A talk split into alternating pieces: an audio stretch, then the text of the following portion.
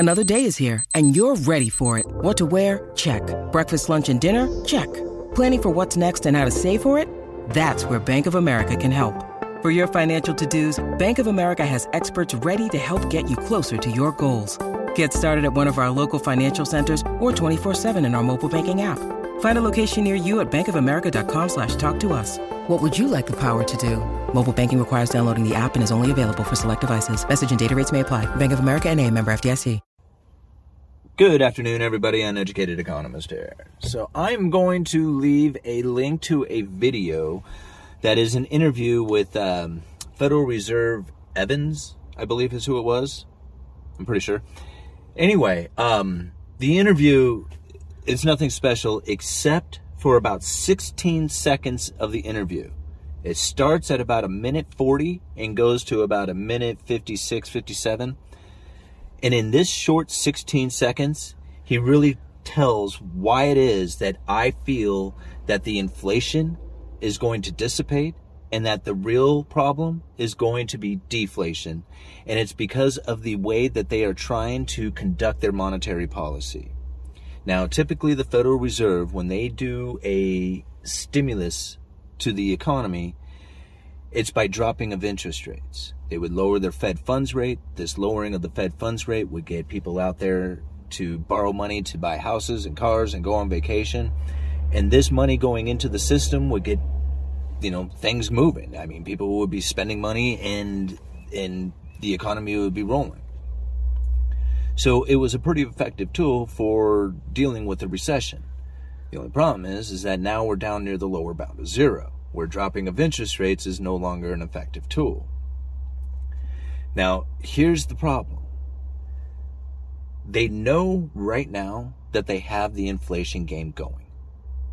But at some point, all those cargo ships and all those containers and all those parts that are missing and all that stuff is going to start filtering back in. And once the supply chain becomes reestablished again, and now I know it's going to be difficult to see and it's going to take time. And even he has admitted that, it's taken longer than they were expecting. Now, a lot of people can say that is just them trying to play it, but those containers are sitting out there. Those ships are there and there's stuff on them. And if that stuff was sitting on the shelves instead of sitting out there in those container ships, I just don't feel the demand would be as high as it is right now. And if the demand wasn't as high, the prices wouldn't be either. So that's one of my reasons to believe that the inflation scenario is not sustainable. It's because of all this lack of shipping and manufacturing and everything else that's taken place with it. How long that takes to correct, again, I don't know. But it should correct itself. I mean, this is a self-inflicted wound that we have done to ourselves as far as the shortages go. Now, what he says at that minute 40 seconds is we are still in a low interest rate, low R-star world, where the effective lower bound is going to exert a downward bias to inflation. And that's a challenge for monetary policy to create sustainable inflation at the rate of 2%. So that's something to think about. We have a money velocity that is absolutely in the toilet. I will leave a link down in the description to the Federal Reserve's money velocity chart of M2 money velocity, and it is ridiculously low. And I can only assume that this is going to continue as the lack of economic activity has taken place. Just, we already talked about how the restaurants are suffering. I'm hearing about how there is major problems to people's manufacturing due to the labor shortages that are out there, the incredibly tight labor market. These are the type of things that are going to slow the economy down. And once you start slowing the economy down, that's going to even put more pressure on velocity. As far as downward pressure on velocity, less people taking out loans, less people spending money, less people having that, desire to go out there and just spend without a care in the world, thinking that they're going to be able to make as much money as they want. That type of scenario is coming. That will be the pain. And the Federal Reserve will really not have much other choice to deal with it because, like I said, dropping of interest rates is no longer an effective tool. This is why you're seeing so much coming out of the government. It's now the government's fiscal responsibilities, right? They're the ones out there stimulating the economy with their spending programs and, you know, the promises of checks in the future. Those are like dangling carrots out in front of you. If you think you're going to be getting a check in the future, you're more likely to go ahead and spend the money that you have now, thinking that, you know, things are going to be okay once you get that check. So it gives people that confidence that they're okay. And that's what a lot of this is all about. It's all about that credible threat. And again, you know, the Federal Reserve said that. They said that the threat has to be credible enough for everybody to believe it. And that's what's going on right now. Everybody is convinced of inflation. Nobody that I know personally, because like nobody watches my channel that I know personally. I mean, they listen to me babble all day long. The last thing they're going to do is go watch me on the internet.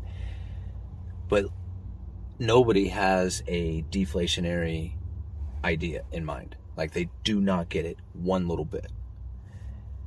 So R-star. What is R-star? This was really difficult. I've done a video on R-star before, and I went back and watched it, and it was pretty good, but still, like, R-star is very difficult to wrap your head around. And I've asked a bunch of people what R-star is, and nobody's ever heard of it, ever. Now, R-star,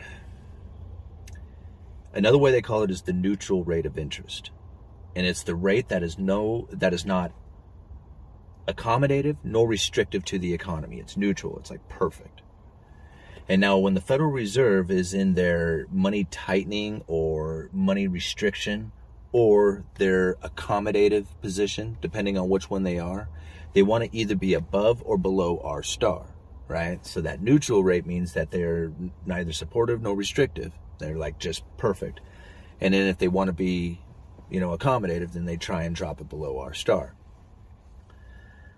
So that's what R-star is. R-star is like the perceived idea of what inflation is, or not inflation, what interest rates would be in order to remain neutral in the economy, not be supportive or restrictive. The Fed funds rate is also kind of an imaginary number. It's like the Fed saying, hey, this is the rate that we're shooting for, guys. Let's try and maintain this. So when they say, hey, we got the Fed funds set at this particular number, they are trying to keep it below that R-star. Now, what actually comes into the future, or what is existing, is the real rate of interest. So you think there's like a few things happening here. You got the R-star, what they perceive is interest rates, or what interest rates are going to be like in the very near future.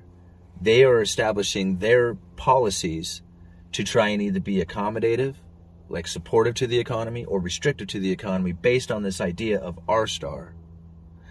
But then you have the actual real rates that come through. And now if we go back and we read it again, we are still in a low interest rate, low R-star world where the effective lower bound, that dropping of interest rates, right, where the effective lower bound is going to exert a downward bias to inflation, where they will not be able to like make the economy supportive by dropping the interest rates lower. See, like the whole thing that's been taking place, this whole stimulus package is just exactly how it sounds. It was a stimulus package. It's like a shot of drugs, and it wears off eventually. And that's what the Federal Reserve is talking about in that short 16 seconds of video. Is he saying, yeah, once the drugs wear off, our monetary policy is restricted by this lower bound. We're going to have to come up with something else. So I feel that once that starts to take place, what he is describing there, that's the pain. That's the pain that people are going to start feeling. Whether it's their asset prices dropping or they're losing their jobs or whatever comes from it, it's going to be a situation in which the Federal Reserve knows that the dropping of interest rates is not going to be able to create that inflation that they're looking for. So it's going to be a new system coming from it. Just watch and see. It's going to be that digital currency just like we're talking about. All right. An educated economist, you guys let me know.